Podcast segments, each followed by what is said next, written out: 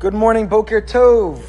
We have the privilege of uh, of studying Parsha Shlach together this morning. As always, we'll give an overview of the Parsha, and then we'll delve into our specific psukim together. Parsha begins famously with the command to go uh, investigate the land. It's recording. We, uh, we used to have a member, Norman Mordkovsky, Allah Shalom, who passed away every year. Parsha Shlach, he would remind me that there is no English word to spy out land. It's an abuse of the English language. You investigate land. It's always in, in my head, his, uh, his voice.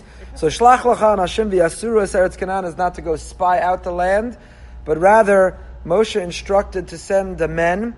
These were not ordinary men, as we'll see. These were men of great distinction, men of greatness.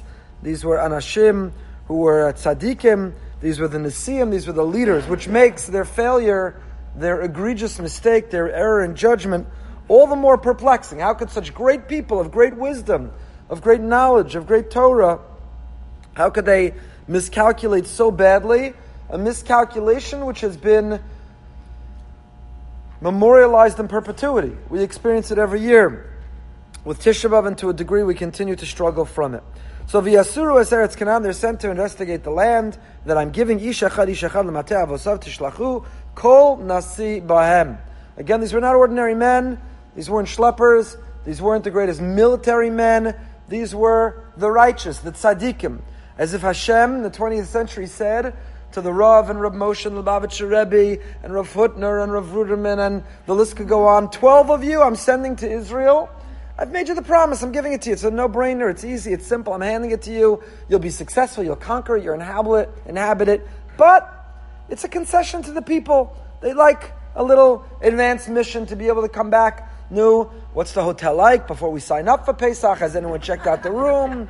Does anyone know the buffet, the caterer? Will it be good? So the Jewish people, even good news, they can't accept without someone checking it out a little bit. So you check it out. You'll come back. When the people come back, you see their first mistake. They start to report on things that no one ever told them to look at. Whether it's Shmeina, Razah, what's the nature of the land, and, uh, and so on. So Moshe sends them, and the point was just to come back and validate, just to affirm the land's great. No brainer, Hashem's going to take us, it's great, this is our homeland, it's what we've been waiting for, it's why He took us out of Mitzrayim, let's go. He sends, sends them anashim Rashi b'nei Yisrael hema. The text goes out of its way multiple times to tell us, not ordinary men. These were leaders of great esteem, leaders of incredible, of incredible merit. And then lists, in fact, the names. Elish Hashem, Moshe sends them. Vayikra Moshe Loshe ben Nun, Yehoshua. Yoshua gets a name change. Why does Yoshua get a name change? Rashi quotes, Nispal love Ka Yoshiacha meraglim. May Hashem spare you from the Eitzah of the meraglim. That's kind of perplexing. Both the name change given to Yoshua, and where did he get the Yud? Yoshua? Who dropped the Yud? Sarah. Dropped the Yud, Yoshua picked it up. What's the deeper meaning of that? For another time. So he sends them to go investigate the land and to see Risa Masarat Mahi to see the land, what is it? Are they many? Are they few? And what's the land like? Is it good? Is it bad? And is it fertile? Is it lean? And what does the land look like? Hashmenahi imraza. Someone told me on Shabbos that in dating, they once heard a, it's terrible. They wanted to know about the proposed shidduch. Hashmenahi imraza. Hayesh ba'etzim ayin. That was before pictures. Now you just demand a picture, and you know the answer yourself. Hayesh ba'etzim ayin v'schazaktim v'lekachtim priya aretz. It was all about the nature of the land, the nature of the fruit, not the military stations, not where they were, not where they were. The um, I love to quote later in Sefer Dvarim. It says that Moshe sent them to find out the davar. Rashi says, "Eza lashon medabrim." Why were they sent? Don't look at the military installations. Don't assess what kind of weapons cap- capability, capacity they have. You're going why? To listen. Listen. Eza lashon heim medabrim. The Maharal there in his Gur Aryeh wonders, Eza lashon heim medabrim. Who cares? You really care? Spanish, French, English, Hebrew, Yiddish. Who cares what language they're speaking? So the Maharal says, no, not what language as in which language, listen to what they're speaking about. You want to know about someone? Listen to what they speak about. Listen to what they choose to speak about. Famous Eleanor Roosevelt quote I love. Do they speak about things, people, or ideas, right? Great people talk about ideas, average people talk about things, small people talk about people. So go listen. You want to know everything about your potential enemy, your adversary?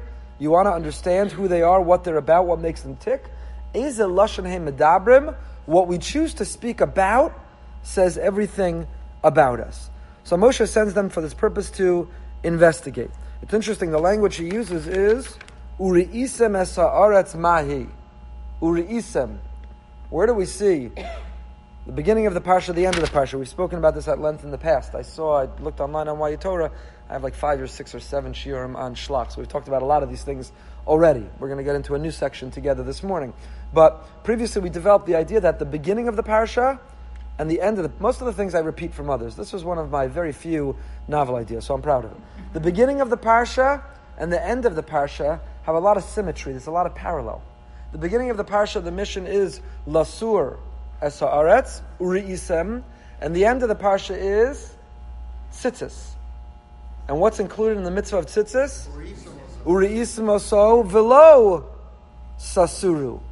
The exact same words, the beginning of the parsha in the mandate to the Meraglim, in the mission to go investigate. And the same words at the end of the parsha, in which we're told to wear tzitzis.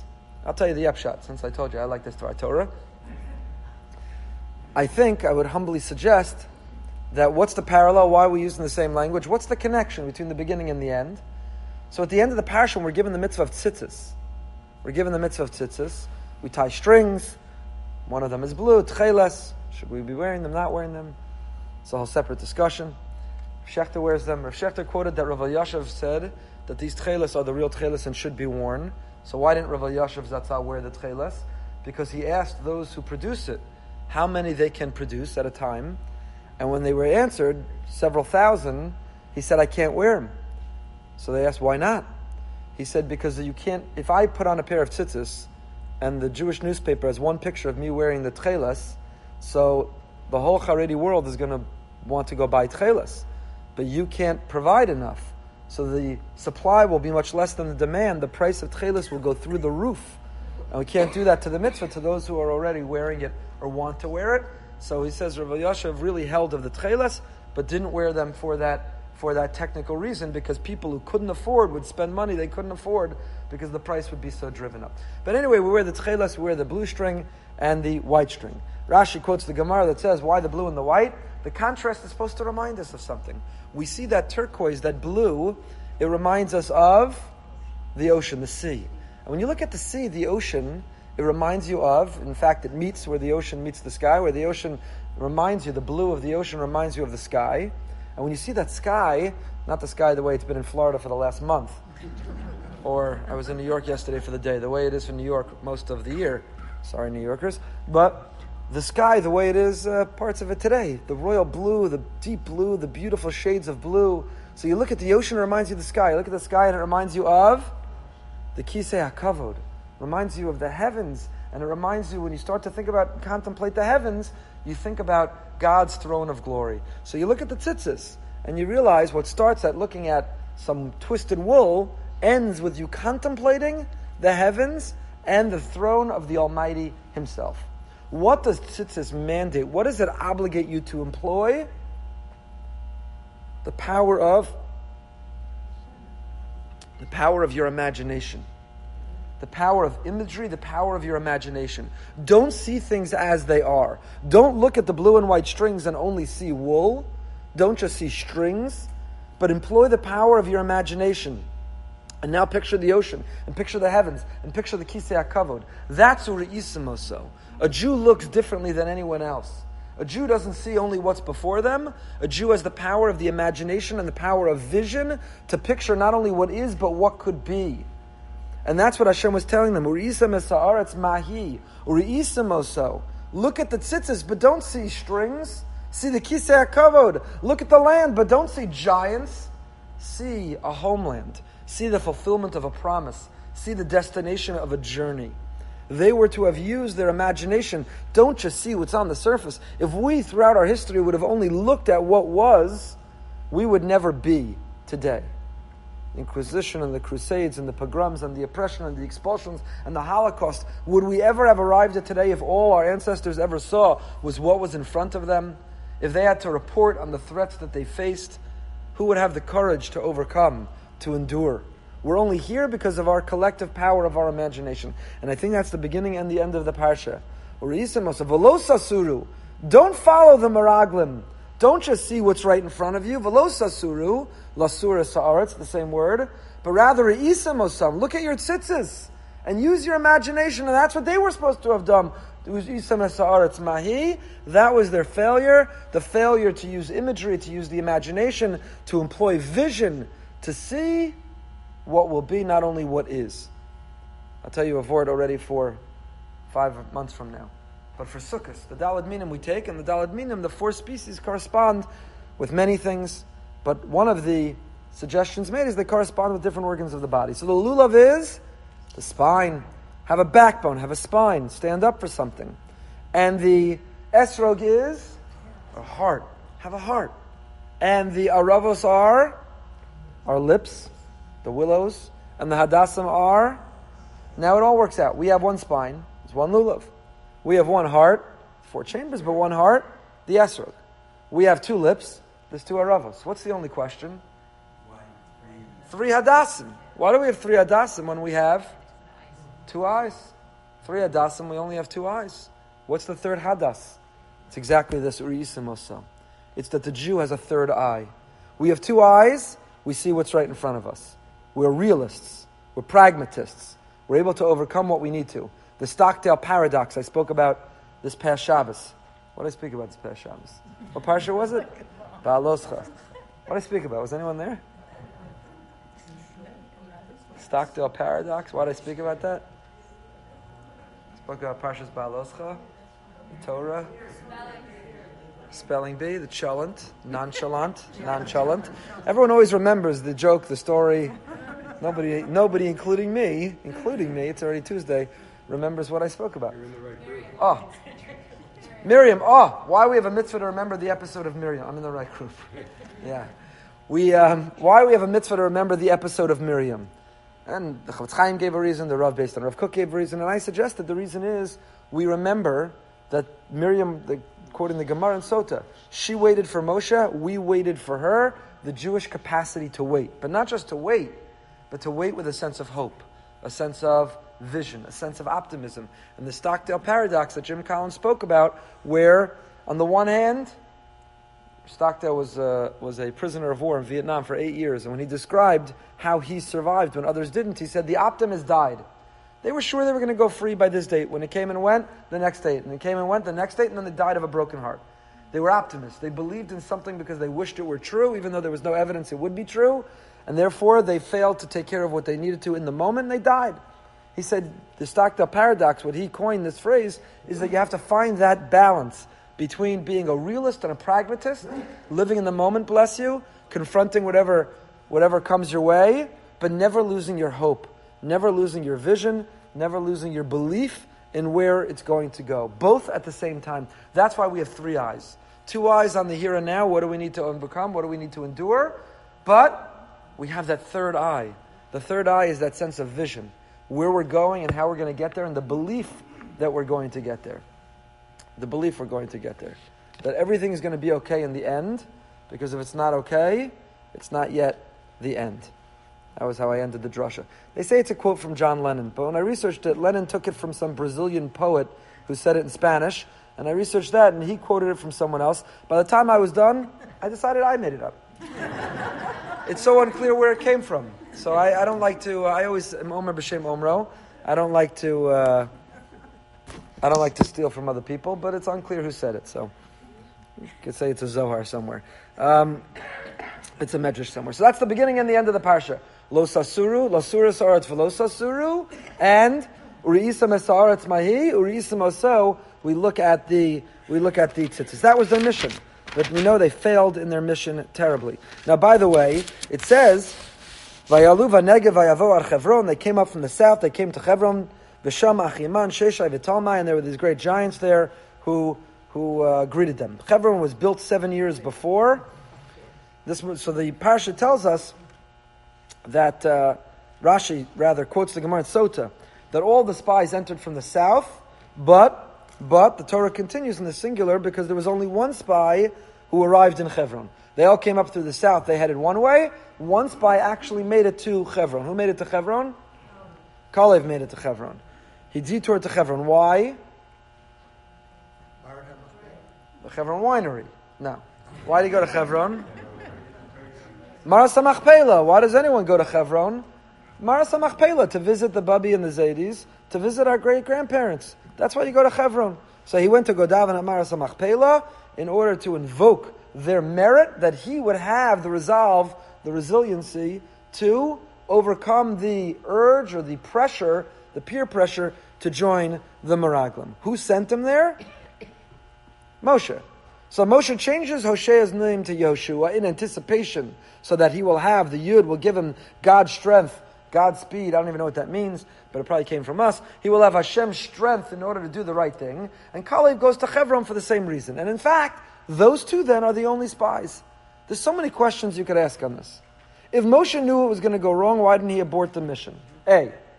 B. If he knew that they would be tempted to report negatively, why does he only save Yoshua and Kalev by giving them merits? Why doesn't he take all 12? Go visit the kever of the Rebbe, go stop in Crown Heights, go stop in Maras Machpelah, go put a kvittel over here. Why didn't he give merit to all of them? Why only two of them? But most of all, why doesn't he tell Yoshua and Kalev, don't go? Or, lastly, if he knows that Yoshua and Kalev are going to be tempted, why do they need extra merit? This is the biggest question. Ravalbe asked this question. If he knows that Yoshua and Kalev are going to be vulnerable to be persuaded by the negativity of the others, just tell them, stay strong. When it's time to report, don't go with them. What do you have to go to Hebron? What do you have to change your name? Just stay strong. You hear? All good questions. So Rav answers the last question with a very powerful insight, and he says, you know, there's two stages to doing the right thing. The first is to recognize the right thing from the wrong thing, and the second is to have the strength to stand by the right thing. So yeah, Moshe knew in advance that Yoshua and Kalev were going to be vulnerable. He didn't do it for the rest of the spies because they had made up their mind. We're going to get to that vort soon. They had already made up their mind even before they left. So he knew it was too late to persuade them. But these two, Yoshua and Kalev, they could still stand by their principles, they could still stand true, they could still stand tall. I, why didn't Moshe just tell them? When it comes time, just don't, don't, join them. Why does he have to actually take action for them, changing a name and going to Chevron? Because even when you know what the right thing is to do, when you're about to confront tremendous pressure to do the wrong thing, there needs to be some change in you to give you the strength to do the right thing. Had he remained Hosea, he might have gone along with them. He had to be, you know, the guy who from out, and now he's going by his Hebrew name, and he's got a new name, Yeshua. And the fact that he's got a new name, Yeshua, that gave him the strength, the willingness to be different. Kalev, everybody else went that way. He said, I'll rejoin the group. I got to make a stop. I, where are you going? You think you're better than us, different than us, cooler than us? You think you can't join us? Where you go? I have to make a stop. The fact that he differentiated himself gave him the strength to differentiate himself later. Sometimes when we can anticipate that we'll be in a situation where there'll be amazing peer pressure to have us do the wrong thing, the first step is identifying it as the wrong thing, but we still remain vulnerable. Even when we know it's the wrong thing, we're still vulnerable. So we have to take action. We have to do something that distinguishes, differentiates ourselves so that we know we'll have the courage to do the right thing, to do the right thing later. Good. Let's keep going in the parsha. Oh, there's so much to talk about even with so much we've spoken about already. Okay, they come back, we know they report negatively, and they instill this tremendous fear. Not Kalev. What does Kalev say? Because he had gone to Hebron, so he had the strength. And what does Kalev say? Alona alev yarashnu asa ki nuchol la. Kalev comes back, he shouts down the rest of the Meraglim, and he says, Don't listen. We can surely go. Alona aleh. We're making aliyah. Nefesh benefesh, we're going. V'yarashnu osa. Ki achol nucholam. We're going to inherit the land because we can. It's a beautiful Rashi here. Rashi says, Alo na'aleh, zakt Rashi. Alo nale. Afilu bashamayim. V'omer asu sulamos v'alu sham natzliach b'chol. Alo. You know, for us, all it takes is an airplane. An airplane ride. For them, it was much harder. Kalev says we're going up. But you know what? Even if we were asked to climb to the heavens, we're going to take a ladder and we're going up to the heavens. This is within our reach. It's within our grasp. We can do it. Alona Allah. Emuna, bitachon, dveka, spirituality. Hashem has a mission. Hashem has a plan. Hashem loves us. He's giving us a gift. And if you start with the premise that He's giving us a gift, it means we have the power, the grip to be able to receive that gift. And even when the gift is difficult, and even if it takes sacrifice, and even if it takes selflessness, but it is a gift, and good things come to those who wait. Ask every woman who's given birth. Nine months of pain and discomfort, of contractions, of labor, of birth, for the greatest gift, the greatest pleasure. Those who want should be zocha to have children and experience it themselves. That we know in life, Lafum Tsara Agra, according to the pain is the gain. So Kalev says, will it be hard? Maybe. Will it be challenging? Probably. But it's a gift. We're given a promise of what it is on the other side. Alo na'aleh. It is well worth it. We're going up, even if we have to climb up to the heavens. Climb up to the heavens, that spirituality is possible. And writes Rabbi Soloveitchik on this, Chazal say that three gifts have been given to the Jewish people. Torah, Eretz Yisrael, and Olam Haba. It's Gemara and Brachas, Daf Hey. But, even though these three gifts are given to us, how are they acquired? Their nicknames, they are acquired by Yisurin. They're not easy. Not easy. Three Yisurin. I was thinking about this two weeks ago when I went to Israel. The guy next to me took up his seat and half of my seat, and the guy in front of me pushed his chair back on me. He said, Oh, Eretz Yisrael niknes be Yisurin. Halavai, Halavai, those should be the Yisurin. Halavai. So all three of these are gifts that are promised to us, but the Gemara Chazal already predict that the way they are acquired is dafka through yisur and is through effort. God rewards a person in accordance with his effort. A person appreciates something in proportion to the level of hardship he had to undergo to achieve it. To create the eternal bond between spiritual values and the Jew, you had to work for it, to experience pain. You can't begin to compare somebody who worked hard and gave up hours and energy and life to, to have that car or that home or that possession, and the person is born with a silver spoon in their mouth and they just had an endless bank account and they bought whatever they want. I don't remember the context. I spoke about this recently, and I described that someone I know who there was a watch they wanted very badly. So they put a picture of their watch, this watch, on their computer screen at work, and on their mirror in their bathroom, and next to their bed in their bedroom. And they were driven to work hard. That if they met certain goals in their income, they would buy themselves that watch. And I promise you, he wears that watch, and every time he checks what time it is, he has such nachas and such pride and such joy, such nostalgia for how hard he worked, such pride in having earned it and achieved the goal that he had set. All on that watch on his wrist, in his wrist, is that feeling, is the feeling of accomplishment and achievement, the feeling of success, the feeling of Hashem's support to help him get to where he wanted to go. As opposed to some wealthy person who has a drawer full of watches and just slap that watch on that day and doesn't think twice when he checks the time on it. And the watch means nothing, and if it broke or got lost, eh, I'll buy another. They'll buy another. The harder we work for something, the more we appreciate it. And that's why, by design, if you say these are three gifts from Hashem, the Torah HaKadosha, and Eretz Yisrael, and Olam Haba, so if Hashem loves us, just give it to us. But we as parents know that the gifts we give our kids that are unearned are less appreciated than that which if you do this on a test, if you get this done, if you do this for your summer, if you fulfill these chores, you'll get this. Oh, that which you worked hard for, it is such a special, more special place. Holiness has one source, writes Rabbi Soloveitchik. Holiness has one source. You know what it is? Sacrifice. Holiness and sacrifice, both literally and figuratively, are fundamentally the same concept. Holiness can only be created through self sacrifice, pain, effort, and exertion. If a person does not anticipate and struggle, holiness cannot come into being. Ein kedusha beli hachana. There is no holiness without effort, without work, without preparation. Shabbos is not Shabbos if you didn't have an Erev Shabbos. You can't stumble into Shabbos. If you didn't prepare a Dvar Torah and prepare to set the table and prepare to cook the meal and prepare to have clean Shabbos clothing and prepare who your guests will be. You just don't stumble and trip into Shabbos and think you're going to find sanctity. Whatever you want that's holy needs you to work. Marriage is called Kiddushin. And it's the area of life, it takes work. It takes work. It's a generation, our generation, our society today doesn't believe this.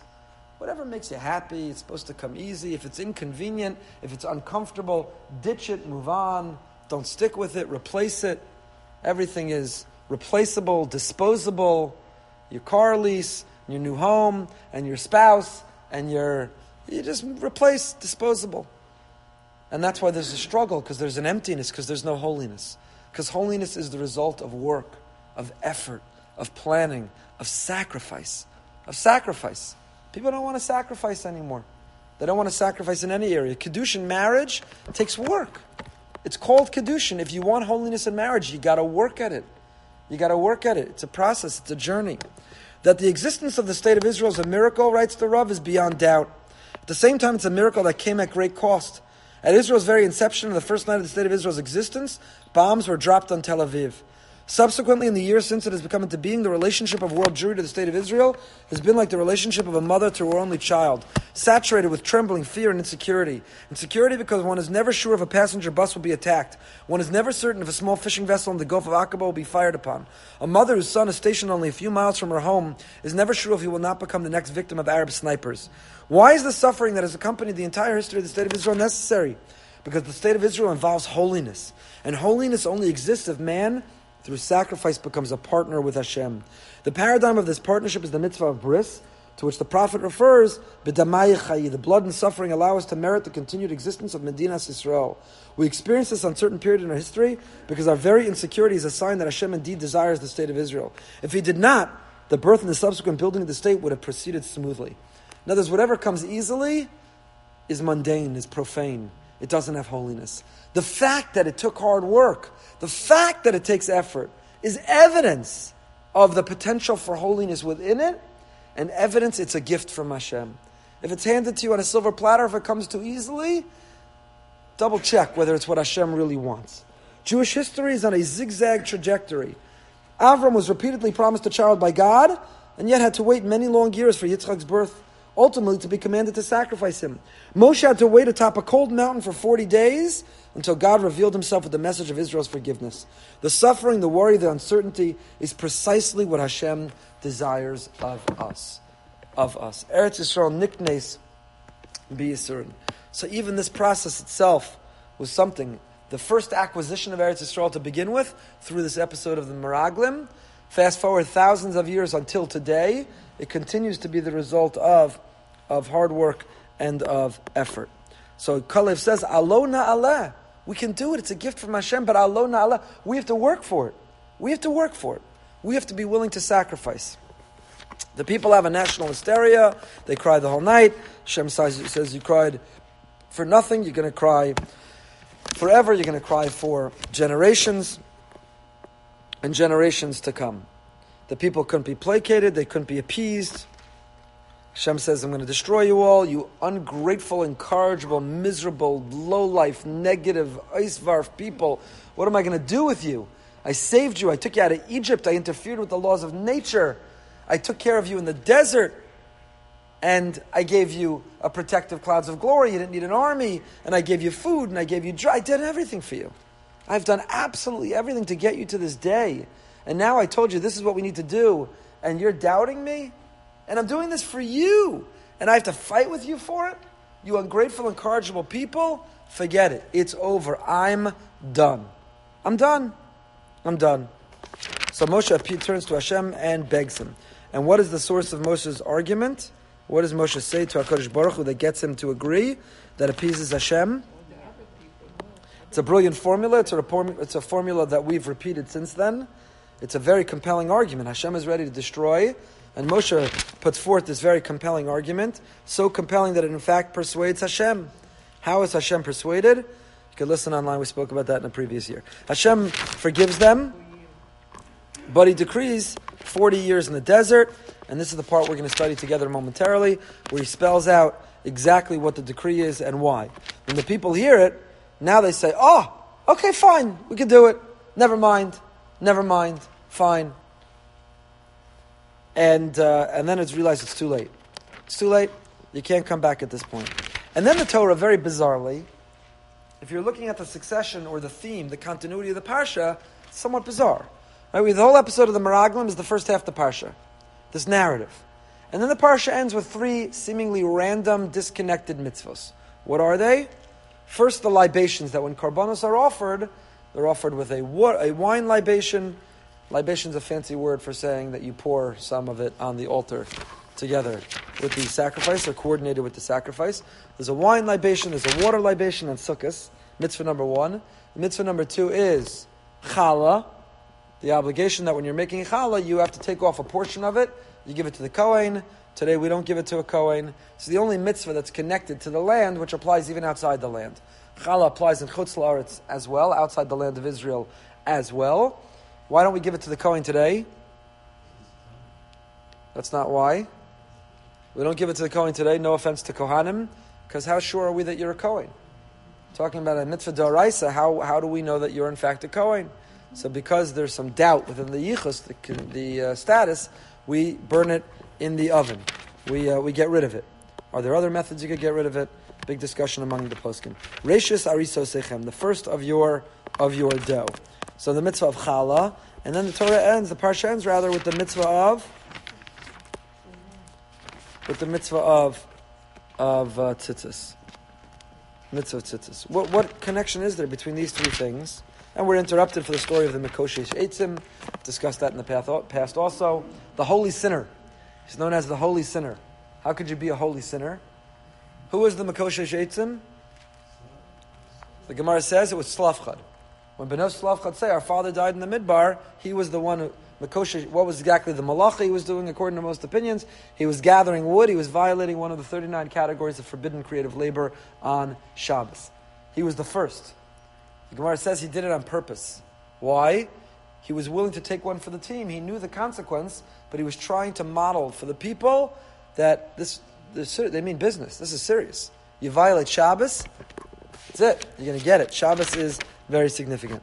It's a whole story worth investigating. Again, you could listen online, we did previously, and then you have the mitzvah of tzitzis. So, what do the wine libations, challah, and tzitzis have to do with the story of the Meraglim? What do they have to do with the story of the Meraglim? So, in order to answer that, you have to actually understand the story of the Meraglim. What went wrong here? And again, we've discussed this also in the past. I'm not going to tell you at length, but you need to understand it before we go into before we go into the section we're going to study together. What, what went wrong for the Meraglim? These were the Nesiim. I said before, Rav Moshe and the Rebbe and the Rav and Rav Hutner and Rav Ruderman and other great Rav. Go to the 20th century, any century. Take Taking our time. The greatest Rosh Yeshiva, the greatest Poskim, the greatest Tzaddikim, the greatest Hasidim, the Lamed Vav, the, those who are revealed, those who are hidden, and you send them on this mission, and they failed so miserably. So miserably. The Torah depicts them as villains, villains who destroyed our destiny. 40 years we wandered in the Midbar. Whole generation died there. And we continue Tisha B'Av every year. The ninth of Av was designated inauspiciously on our calendar as a day of suffering. And it's been revisited throughout our history. Terrible, terrible events have happened. In fulfillment of God's promise, you cried for no reason, I'll give you a reason to cry. So, how could they have miscalculated so badly? So, many say this, but Rav Goldvicht really said it. Rav Goldvicht, Rav Chaim Yaakov Goldvicht, the Rosh HaYeshiva of Kerem B'Yavneh, my Rosh HaYeshiva, he said it uh, very beautifully, and uh, it appears in his Svarim. The Zohar says that these uh, Rosh these heads of the tribes, what drove them to give this negative report? They didn't want to go into Israel.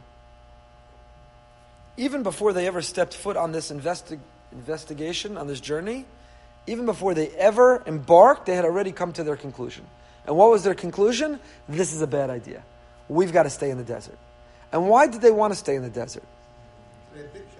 So the Zohar, and Rashi also alludes to this, the simple understanding, which Rav Goldvicht says is inaccurate, but the simple understanding is they were big shots. They had a big role. They were the elected. They were the officers of the shul. They were the executive board. And they were going to go into Israel and there going to be new elections. And no one wants to lose their position of power, their position of fame, their position of distinction. So they said, you know what? We'll concoct a whole explanation for why we need to continue one more term. After our term, eh, when we're gone, the next generation can go in. But we're the executive board, we're the head of the HOA, we're the, we're the leaders. We don't want to give it up. We don't want to give it up. Says Rav Goldvicht, are you telling me that the Rashi Yeshiva, the Tzaddikim, the Gaonim, the Hasidim, the Nesiim, these incredibly righteous people would have been so egotistical that they would have insisted on holding on to their power. That's what's going Impossible. Impossible. So what was really going on? So he explains the following. It was a fundamental, it was an ideological debate. What was the lifestyle like in the Midbar? What was the lifestyle like in the Midbar? The lifestyle in the Midbar was a kollel lifestyle. Kollel. What was the kollel lifestyle? Do you need to serve in the army? Do you need to be in the police? Do you need to be a member of the Shomrim? No, the Ananei HaKavod would protect you. You're good to go. Got the ultimate alarm system. Hashem's watching over you. Do you need to be a farmer who works the land, who plants and harvests and breaks her back and burns in the sun? No. You're hungry. You collect the mun. You want it to taste like General Tso's. You want it to taste like pizza. You want it to taste like whatever you want. You got it. If you're thirsty, do you need to dig a hole and search for water and schlep up from a well? You're thirsty. You got the Be'er in the middle of the desert. You got the be- in the middle of the desert. You got water. Mei Eden, whatever you want to drink, you're good to go. So what were they doing in the midbar? You don't have to work. You don't need a police force. You don't need an army. You don't need a judicial system. You don't need an agricultural system. You don't need, you don't have a government. What are you doing? What are you doing? You're sitting and learning Torah. Hashem had just given the Torah to Moshe. Moshe is teaching the Torah, and the entire existence in the midbar is a spiritual existence. It is the pursuit of the spiritual. The physical, the material is all provided, is all taken care of from Hashem. It's very simple. So these Nesiim, these heads of the tribes who served as these spies said, We're going to go into Israel. What's life going to be like in Israel? There goes the Ananei HaKavod, there goes the Man, there goes the Be'er. What's life like in Israel? Got an army, and we all, they already anticipated then what the fight's going to be. Do you leave yeshiva, do you leave the kollel to serve in the army? Well, someone's got to protect us because there's enemies all around. So there will be no yeshiva, there will be no kollel, there will be no learning if no one's protecting us because there's enemies who want to destroy us and we don't have those Ananei HaKavod to rely on anymore. And what are we going to do for food? Well, Angel's Bakery can make amazing rugelach, but someone's got to plant the wheat and then harvest it and grind it and knead it and bake it. Who's gonna Who's gonna be the farmer? The farmers in the fields. Who's gonna do it? The Plaza's got a great omelet station at its breakfast, but somebody's got to have all those hens and roosters and chickens and chicken coops and get the eggs. We're going to do some really strange thing. We'll put milk in a bag, but somebody's got to milk the cows to put the milk in the bag. So they said to themselves, What are we, crazy? We're going to go into Israel and give up the kollel and have to go to work? Forget about it. We'll tell them, come back and we'll give this negative report and we're going to stay in the midbar. It was a very noble intent. It wasn't self centered, it wasn't egotistical, it wasn't that they didn't want to yield or give up the power, they wanted another term. It was very noble intent, but it was miscalculated. And why was it miscalculated? Because what the Ribbono Shel Olam wants from us here on earth is not to disengage from the material and physical, it's not to live a spiritual by transcending the physical. It's to engage the physical, to transform and to elevate it into spiritual. In Eretz Yisrael, says Rav Goldvicht, the only place on earth that you have something called mitzvos hatuluyos ba'aretz, trumos and maasros, tithing, the fruit and the produce. Mitzvos hatuluyos ba'aretz means that the soil, the earth, the dirt, the most physical, the most material, the most lowly substance becomes holy where? When I tend my garden in Boca, I don't have a garden. If I had a garden and I tended it in Boca, is it a mitzvah? No, it's a hobby. Enjoy the red pepper. Enjoy the tomato in your salad. Fresh, homegrown, no pesticides, organic. Enjoy it. But is there a mitzvah? Is it a holy tomato? Absolutely not. But the farmer in Eretz Yisrael who's going to observe Shemitah and Shumas and Maasros and Orla and Kilei HaKerem and that farmer who's observing all these mitzvos with the soil, with the earth, with the ground, with the dirt. They're mitzvos hateluyos ba'aretz. What the Ribbono Shel Olam wants from us is to do mitzvahs hateluyos bars, to take the physical world and transform it into the spiritual, to make it a holy place, to make it a holy place. And so that's why he was so devastated. Not just because of their yearning to stay in the land, in, in the desert, not just because they rejected his promise that don't worry, everything's going to be okay, but because of this ideological, fundamental debate. And says the Sfas Emes, that's why the Torah gives us these three mitzvos right after, right after the Chet HaMeraglim. What are these three mitzvos? They're all physical, mundane, material things that are transformed into spiritual by the way we use them. So, libations. You could take wine and you could become intoxicated, you could become drunk, you can go to a club which makes you so passed out you miss the Shabbos Seudah and you're a terrible example to your children. You could misuse and abuse alcohol or you could take wine and it's a libation on the Mizbeach. You have elevated it, you transformed it into something which is holy. Bread. You could bake the bread, or you could take challah from it and make it something kaddish, make it something holy. Wool. You can knit another sweater, you can make tzitzis. And tzitzis become the mechanism, the instrument that bring you to the kisei hakavod.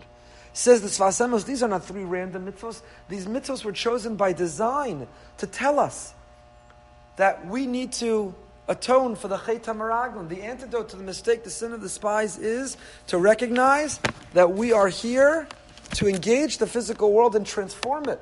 Not to disengage, not to recoil, not to isolate, not to hide. Eretz Yisrael is the greatest vehicle on earth to do that. Eretz Yisrael is the land of that.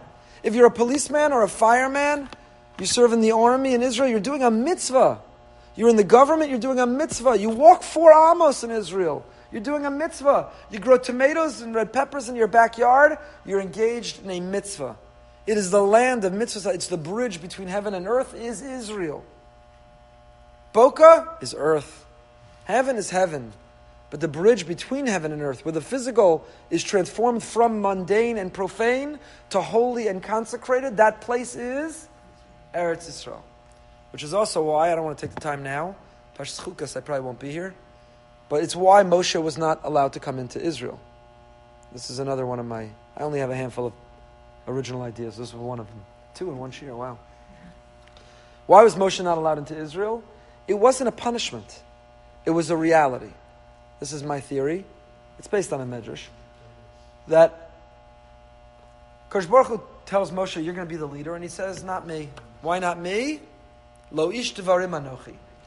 I'm not a man of words. I don't speak well. I'm not an orator. I can't lead the people. That requires public speaking. Not for me. Not for me. Hashem says, okay, not for you. By the way, the Medrash connects and says Moshe's hesitation is why God says you can't come into into Israel. But Hashem recruits him, makes him the leader nonetheless. Fast forward 40 years, Parshas Chukas, and it's time to go into Israel, and Moshe wants to lead them in. And what does Hashem say to Moshe? V'dibartem elasela. Speak to the rock. And what does Moshe do? He hits the rock. And what does he reveal to Hashem? Has he learned the power of speech in those 40 years and beyond? He's still not a speaker because he doesn't employ the power of speech, he hits the rock. What is the power of speech? The Maharal writes speech is the bridge between the physical and the spiritual. We live here in the physical world, and we have thoughts about our life in the physical world, but how do we bring those thoughts into reality? How do we communicate? How do we transmit? The bridge between the physical and the spiritual is the power of speech. It's the union, it's the place that connects theory and concept with reality and with the world. Moshe, says the Maharal, Moshe was not a speaker. Why? That's not a criticism or it's not a negative. It's not disparaging Moshe. It's actually amazing praise of Moshe. Moshe was so spiritual, so disconnected from the physical world that he, he struggled in the power of speech. Because the power of speech is that bridge between physical and spiritual. Moshe was so ruchni, so spiritual, he has kvad peh kvad lashon, he had the speech impediment. He meant, I have an impediment to engaging the physical world. So spiritual, so holy, so transcendent, that he struggled to engage that physical world. And I would like to suggest that what Akash Baruch was telling Moshe is, when he said, V'dibartem elasela, speak to the rock. Moshe says, I can't, that he hits the rock. what Hashem says, if you can't, then you were the right leader for the desert, where there was a kollel spiritual lifestyle. But as we're about to go into Israel, I need a Yehoshua. I need a leader who can speak. I need a leader who can connect the spiritual and the physical, who's relatable. I need a leader who understands that the purpose of life is integration, is synthesis between the spiritual and the physical. It wasn't a punishment for Moshe. After all he had done for the Ribbono Shel Olam, for Klal Yisrael, because of one mistake he can't go in, and it's a mistake, by the way, that there are 50 suggestions what he did wrong. So unclear. The text never tells us what he did wrong exactly. The Rambam, he got angry, and others that he was arrogant, others that he took the credit. He said, You rebellious one. Everyone has their own suggestion. That's how unclear it is from the text what he did wrong. And my suggestion is it's not that he did something wrong, it's that he showed Hashem that he was not the right fit to be the leader going into Israel. The Israel lifestyle, the Eretz Israel lifestyle, would need someone new. So that was the mistake of the Meraglim. Those are the three mitzvahs to get afterwards because they're a reminder. Wine, it could be used to intoxicate, it could be used for a libation. Challah, bread, it could be used to, to indulge, it can be used for a mitzvah. Challah. Wool, it can be used for the cl- clothing, it could be competing for brands and fashion. It could be the mitzvah, these wool, the strings, the strings.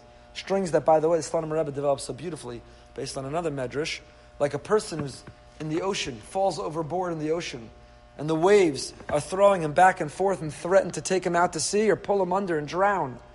How do we save the person? We throw him a rope. And that's the image of the tzitzis. Hashem throws us a rope, and on the other side is Emuna. If you add up all the twists and the knots, you get 613. Schartem is Hashem. You remember the mitzvos.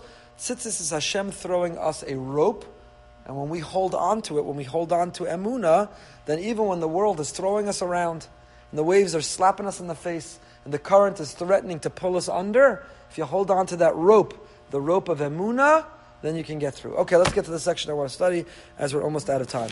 Rabbi Moskowitz isn't here, so I have three hours now. Okay, we're going to start. We'll, we'll just share a little bit. Perak Yud Beis, Pasuk Chavav. I'm sorry, Perak Yud Daled. Perak Yud Pasuk Chavav. It's the top of page 808 in the ArtScroll Stone Chumash. Hence this here, so I call it the Stone Chumash today. Okay, This is right after Hashem forgave the people. He ostensibly forgave the people, but yet he's about to tell them the decree. Vaydaber Hashem Moshe v'Aaron lemor ad masai lo idah hara hazos asher hema malinim alai as tlunos bnei Yisrael asher hema malinim alai shamati. Hmm. How long Hashem tells Moshe and Aaron? How long for this edah hara hazos, this evil assembly? They provoke complaints against me. They instigated against me among the people. I've heard what my children have to say that they've provoked against me. I heard it. Let's read the whole thing, then we'll come back and analyze. Emor aleim chayani num Hashem. Hashem says, tell them. I swear. Rashi says, Chayani is Hashem saying, I swear. What is he swearing? Imlo kasher dibartem ba'oznai, kein lachem. What they spoke in my ear, what they said, what they were afraid of, is exactly what I'm going to do to them. In the wilderness, their carcasses will drop. Anyone who's 20 years old and, and over, who was part of this process, Asher Halinosim that provoked me, they're goners. They're going to die in the desert. None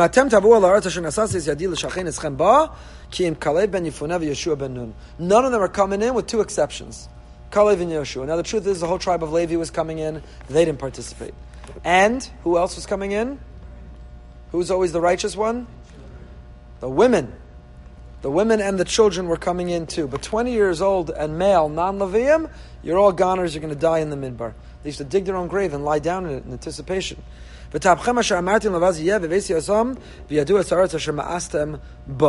Says Hashem, your young children who you said they'll be taken captive, I'll bring them in. They're going to know my land. Hashem asked, you despised it? You denigrated it? They're going to get to know it. But your lowly carcasses, you're goners. Your children will be ro'im. What are ro'im? Shepherds. They will roam for 40 years, V'nasu as nuschem, and they will bear yours nus. What's nus? Atom pigrechem bamidbar. Hashem is pretty hung up on this carcasses. And how did Hashem arrive at 40 years? Why 40 years? The number of days that you toured the land, arba'im yom, 40 days, yom lashana, a day for every year. Yom lashana anosechem, arba'im shana, 40 years.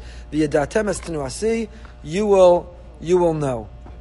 You will know that you, the consequence of having instigated against me.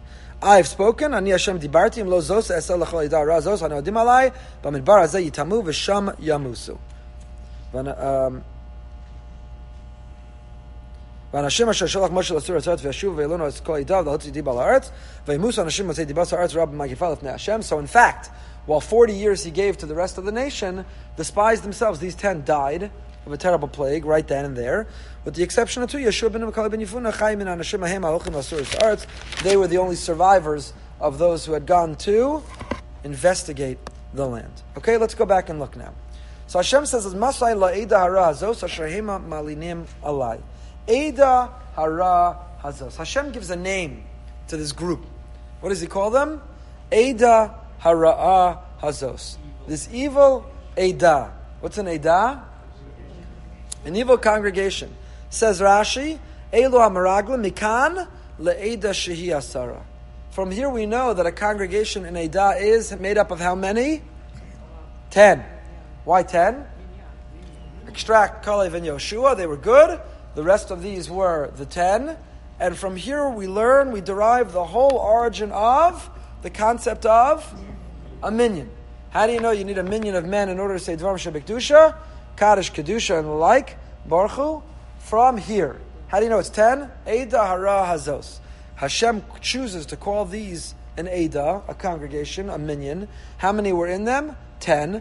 So you know that takes 10 to be a minyan. Rav Moshe points out something amazing from here. Says Rav Moshe, you see what you learn from here? Hashem, Eda hara.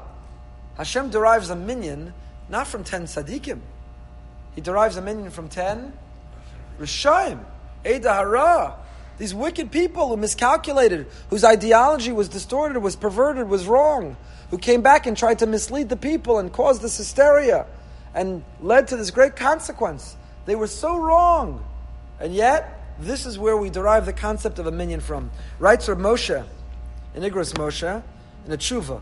The tshuva is Siman Chaf Gimel. Im letzaref b'shas archak mechal shabasas lasar lekadish kedusha. Can you count mechal Shabbos for a minyan? Not somebody, Rav Moshe wasn't likely talking about Machal Shabbos, someone who grew up not knowing better, but a Machal Shabbos, somebody who grew up knowing better and chose to be Machal Shabbos. Can you count a Machal Shabbos to a minyan? So he says, Asya toch toch mi maraglam shayukulu Yisrael. Kedepeish Rashi, v'hasam ayukofrim b'farhesia, shagri mi Machal Shabbosos. Ein Erchen. Al Mashal Im Gam Dvarim. If the Meraglim are the whole source of a minyan, and the Meraglim denied or defied or rebelled against Hashem even more than a Machal al Shabbos before Hesia.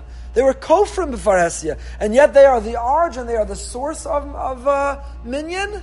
Then certainly Paskins or Moshe, you can count a Machal al Shabbos in a minyan as well. So in a later tshuva, somebody says, but how can you say that, Rav Moshe? I don't understand. Because why?